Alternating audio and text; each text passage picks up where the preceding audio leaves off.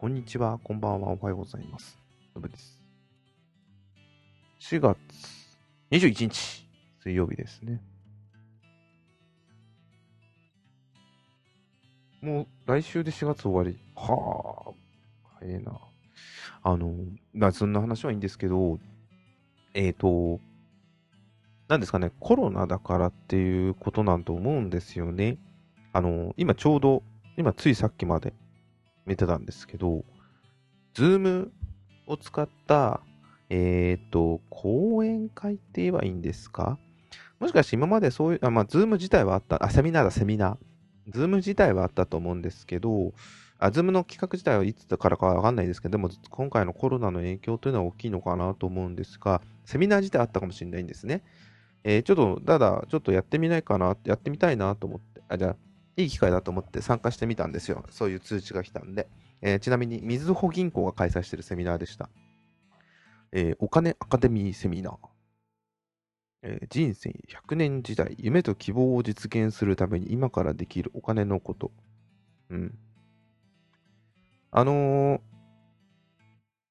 まあ、将来にか、将来に対して、あの、どういうふうにやっていくか。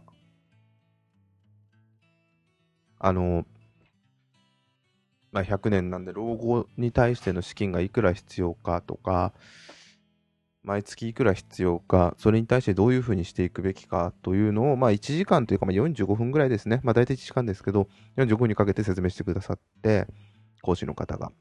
で、それを聞いてる。で、質問はなかったかな？なんかしてた、質問タイムはなかったんですけど、質問がありましたね。なんか、うん。これ自体がいいかどうかっていうよりも、こういうのが家で無料でできるのはすごいありがたいなって。多分今までもやってたもん出向かなきゃいけなかったっていうのがなくなった分、すごいいいなと思いました。まあなんか、こういうの、無料でできるっていうことがすごいから、今後どんどん活用していこうかなって思いました。だから、あの、聞いてて、今はまあちょっと聞くだけでしたけど、状況によっては質問もできるわけじゃないですか。だかそういうの面白いく、面白いなって。まあ、双方向ってやつですよね。だって実際目の前で生でやってんですから、それは質問できるっていうことの一つも醍醐味だと思うんで。うん。なかなかいい経験です。また次回あればさ、やってみたいなと思いました。内容については、まあそうだよね、そうだよねって思いながら、どっちかというと期待よりも不安の方が大きかったですね。はい。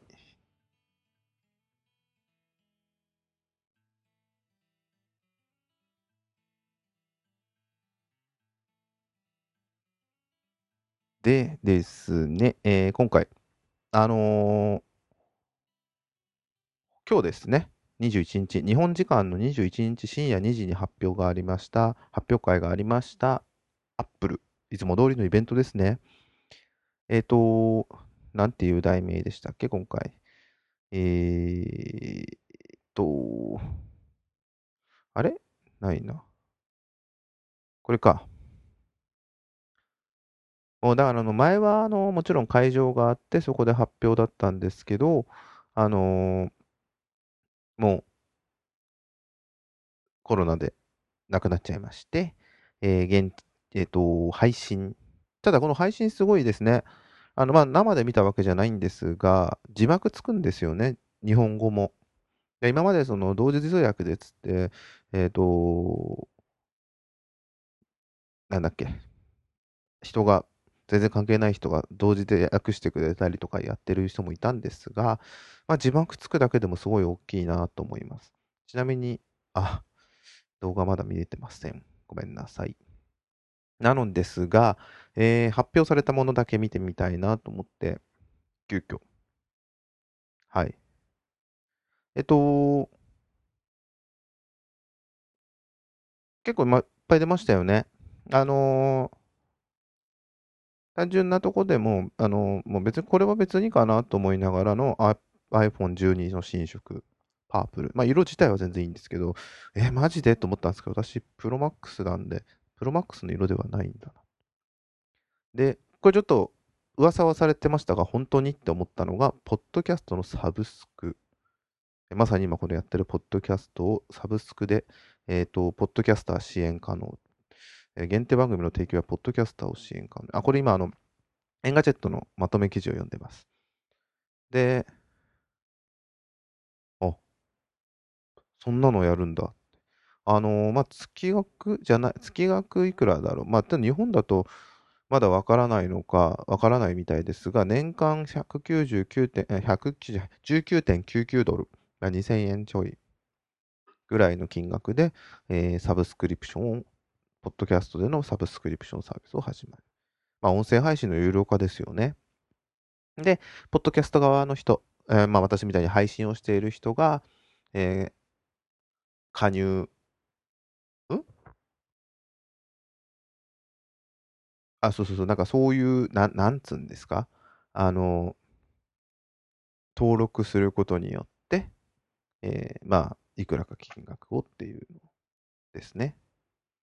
面白いこと始めましたね。まあ私やりませんけど、今すぐに。こんな、別に、配信する、聞いてくださるほどの人がいるわけでもなし、聞いてくれる方がありがたいっていうことなんで、別にそこはないんですが、ただ面白いことするなと思いながら、無料とかそういう概念ではないと思ったポッドキャストを有料化するというね。はい。で、次が、えー Apple TV 4K 発表。あ 4K は前からありましたね。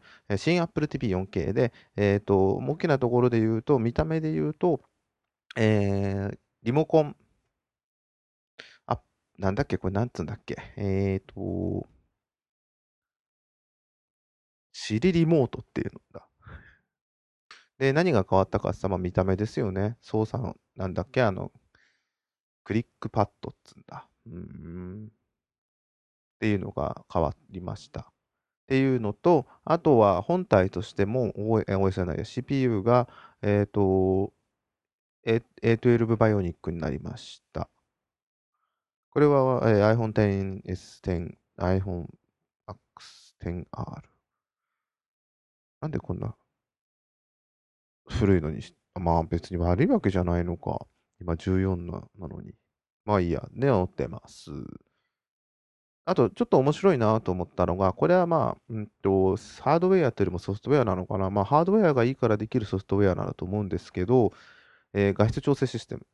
えー iPhone と組み合わせることによって、えっと、iPhone のカメラを色センサーとしてキャカラーキャブレ、キャビ、キャリブレーションが実現する。だから、あの、制作時に意図した画質や色に近い設定で見てほしいというのを自動でやってくれる。要は iPhone のカメラを使って、Apple TV にはカメラない。なるほど、面白いこと考えんねって。画面上にかちょ表示さ画面上の指示に指示された箇所に iPhone のフロントカメラを貼り付けるだけ。うーん。ちょっとこれは興味ありますが、Apple TV を買う予定は今のところありません。ちょっと高いっすよね。日本だともうちょいするのかな？32ギガで179ドル、64ギガで199ドル。日本円だともう少しするんですよね。132ギガで2万超えちゃうんで。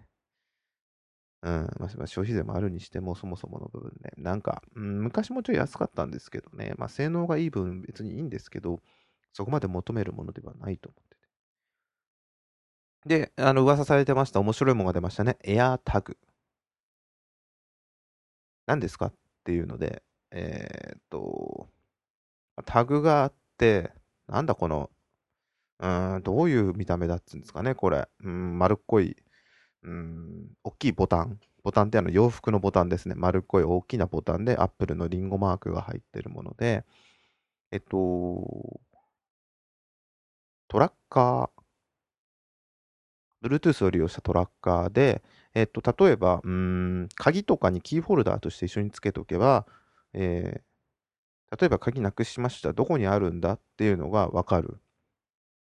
とか、なんですね。で、iPhone 11、12とかだと、本当に矢印レベル、細かいレベルでどこにあるかを教えてくれるっていう機能があるみたいなんですね。で、バッテリーは約1年持つっていうのもし。で、これがすごい不思議だなと思ったのが、うんと、そんなことできるんだっていうすごい未来チックだと思った機能なんですけど、あの、セキュリティ的に問題ないのはもちろん前提だと思いながら、非常に面白い機能だなと思ったのが、えーっと、どれだったかな。うーん。あれ？どこ行ったっけな？これすごいね。あと、あったあったあったあったあったあったあったあったあったあれどこだったっけな？ありましたありました。えー、公式、Apple の公式のページにありましたね。えー、すごい分かりやすく書いてありますね。何億人もの Apple ユーザーが一緒に探してくれます。ビーチやジムなど離れた場所に境界がすれてしまった場合、世界中にある接続台の iPhone、iPad、Mac デバイスの探すネットワークがあなたの AirTag を追跡するお手伝いします。しかもどんな時でもあなたのプライバシーをしっかり守るように設計されています。こんな仕組みです。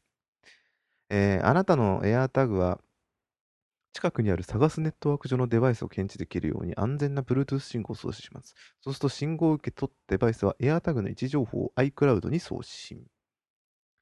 あなたは探すアプリで開いてマップ上で確認できるというわけです。このプロセスは完全に匿名で行われ、情報は暗号化されるので、あなたのプライバシーを守れたものは今月も良いも良いので、バッテリー残量やデータ使用量を心配する必要はありません。なんかさ、当たり前にプライバシー守られますっていうのとか、暗号化されますとか当たり前なはずなんですけど、恐ろしいことしてるような気もしなくはないなとは思いますよね。えっと、面白い技術であるし、こういうのって未来だなって非常に思うんですが、まあ、ちょっといいか、ネガティブなことは。ちょっとこれはいいや、本当で。うん。ちょっとまあ面白いなとは思いました。はい。で、えっ、ー、と、次。これはね、あ、その前にこっちにしましょうか。iPad Pro M1 搭載の M1 チップ搭載した iPad Pro。え、とうとう M1 になりましたね。A じゃなくて。A チップじゃなくて。M1 というのは、まあ、去年、Apple が、えっ、と、なんつうんですか、MacBook や Mac mini に載せてきた、えー、インテルに代わる新しい CPU というか CPU とか全体が GPU も入ってるから、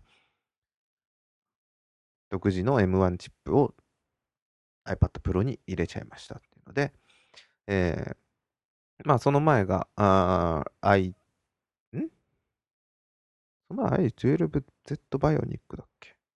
まあいいや。CPU は50%、GPU は40%アップ。はあ。よくわからないんですよね。もうアップばっかして、いつでどうなるんだ。興味あるのは、あれ？これ前は違ったよな。ミニ LED、LED バックライトを用いたリキッドレティナ XTR を採用っていうのは、あの、やったら高え、うん十万するディスプレイと同じものを使ってますっていう、そっちの方が興味あるんですよね。で、11インチと12.91は変わらずで、見た目も基本変わってないですよね。うん。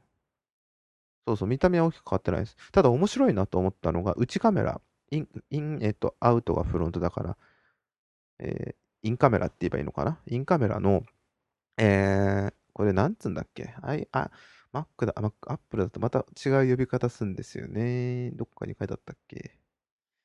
書いてねえか。あの、面白いなと思ったのが、あの、えー、っとね、説明ないかな？あ、普通にこっち見ないのか。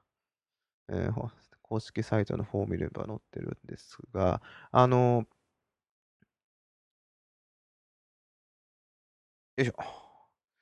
M1 チップ。うぜえ、このホームページ。うわわかるよ。もう、5G とかさ、XDR とか。いや、5G は乗るの分かってたよ。分かるけど。で、えっ、ー、と、面白いなと思ったのが、ちょっとでもリキッドレティナ XTR って気になるんですよね。どんな風に見えるんだろうっていうの写真。だから早くしていかせてくれ。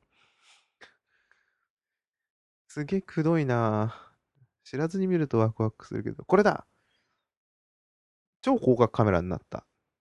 内カメラが。で、それで面白いことが起きるっつって、センターフレーム機能。えー、超広角カメラと機械学習を使ってビデオ通話の体験を一変させます。あなたが動き回ると、フレームの中心から離れないように、自動でパンを調整。えー、他の人がビデオ通話に出入りすると、そのタイミングに合わせて拡大縮小します。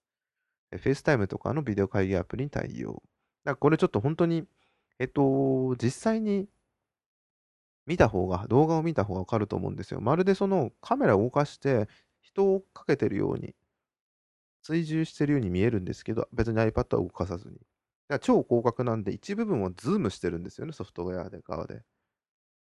で、別の人が入ってきたら、全体で映すみたいなことをできるようになった。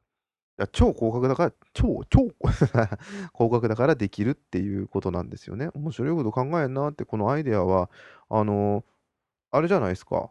ああ、でも iPhone じゃできねえか、意外に。広角にはあるんだけど、超広角って表現がわからんけど、あの、あ、広角ねえか。ない、うん、ちょっと微妙なんだよな。このぐらいじゃ意味ねえもんな。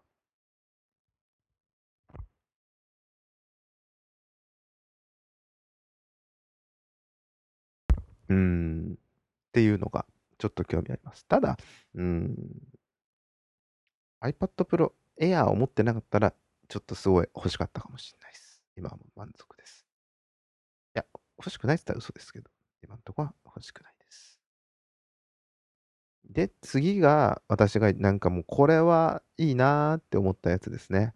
まあ、目玉なのかな？目玉になるのか？順番はどう出たのかちゃんと見てないとわからないんですけど、えー、iMac。えー、iMac が出ましたね。M1 チップ搭載で iMac。iMac が出るっていう噂だったんで出ましたけど、えー、大きく変わったのは薄さ、空張り。この2つですよね。で、一番で中身で言うと M1。今までインテルしかなかったの。インテル CPU だったのが Apple M1 チップになりました。で、次に来るのがキーボードがタッチ ID 搭載キーボード。うんまあ、これはあの MacBook には普通に載ってるやつをとうとキーボードにもあ普通のマッチ、えっ、ー、と、えー、と、デスクトップ型の方のキーボードにも載せたっていうので。で、大きさ24インチと27インチ。あ、27インチねえんだ。24インチしかないんだ。4.5イン、4.5K。性能は、画面のディスプレイの性能は一緒か。一緒、まあ、あの解像度別で。プロセッサーが変わって、まあ、グラフィックはもちろん統合型のチップで M1 チップの中にある GPU を使って、ストレージは256から2テラまで。ラムが8から16。これなんか少ねえなと思うんですけど、これ M1 だとどうなのかわかんないですよね。今後増えるかもしれないですし。Wi-Fi は6。なんか細かいすぎですね。なんか面白いなと思ったのが、オーディオがすごい頑張っていると。前がステレオだったのが6スピーカーでドルビーアトモス。マイク？3マイクなんだ。うん。で、軽くなりました。半分まではいかないけど、前がだいたい9キロぐらいだったのが4点、あ、半分が。すごいっすね。はあ。CPU のおかげなんですけどね。この薄さもすごいですよ。あの、この中にパソコン入ってんだぐらいのやつですね。えっと、比べるものがないんですけど、厚みで言うと、うーん、あ、また寸法。えー、あれ。幅ってこれどの幅なんだ？スタンド奥行き違うな。どの幅とりあえず薄い。薄い。のんぼの見たいぐらい。だってもうあれですよ。iPad みたいなものが乗っかってるだけなんですよ。それで成り立っちゃうんだっていうのが、これは恐ろしいですね。あの、今別に iPad、いや Mac は欲しいと思ってないんですけど、買うならちっちゃいのがいいなと思ってるぐらいで、ただ、このディスプレイが欲しい。中身はいらないから、このディスプレイが欲しい。ドルビーアトモス6スピーカーがあって 4.5K のこのディスプレイが欲しいって思いました。これを、うーんとね、あのー、対応してくれたらすげえいいなとか思いましたよ。あの、あ、できん、だから対応してない。単体で出てくれた、ディスプレイだけ出てくれたらすげえいいなとか思っちゃうぐらいでしたもん。まあ、なんだろ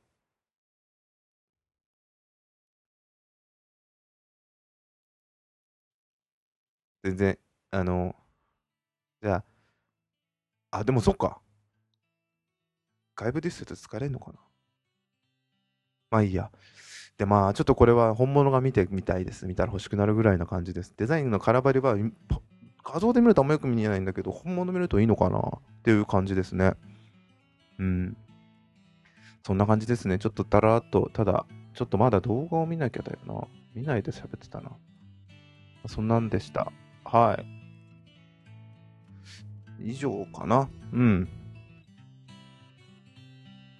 まあ、あの iPad mini が出るかもしれないとか言いましたけど、出てませんでしたけど、完璧な新商品っていうのが、えー、AirTag。これはどうなるか全然わかりませんよね。やっぱ新商品っていうのは。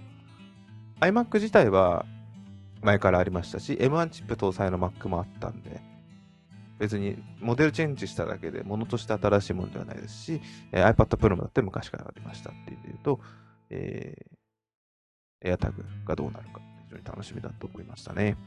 はい。そんなんかな。ちょっと、楽しいですね。こういうの。ちょっと動画を見てみます。とりあえず。はい。以上になります。ご清聴ありがとうございました。では、またよろしくお願いいたします。失礼いたします。さようならです。はい、どうもです。はい。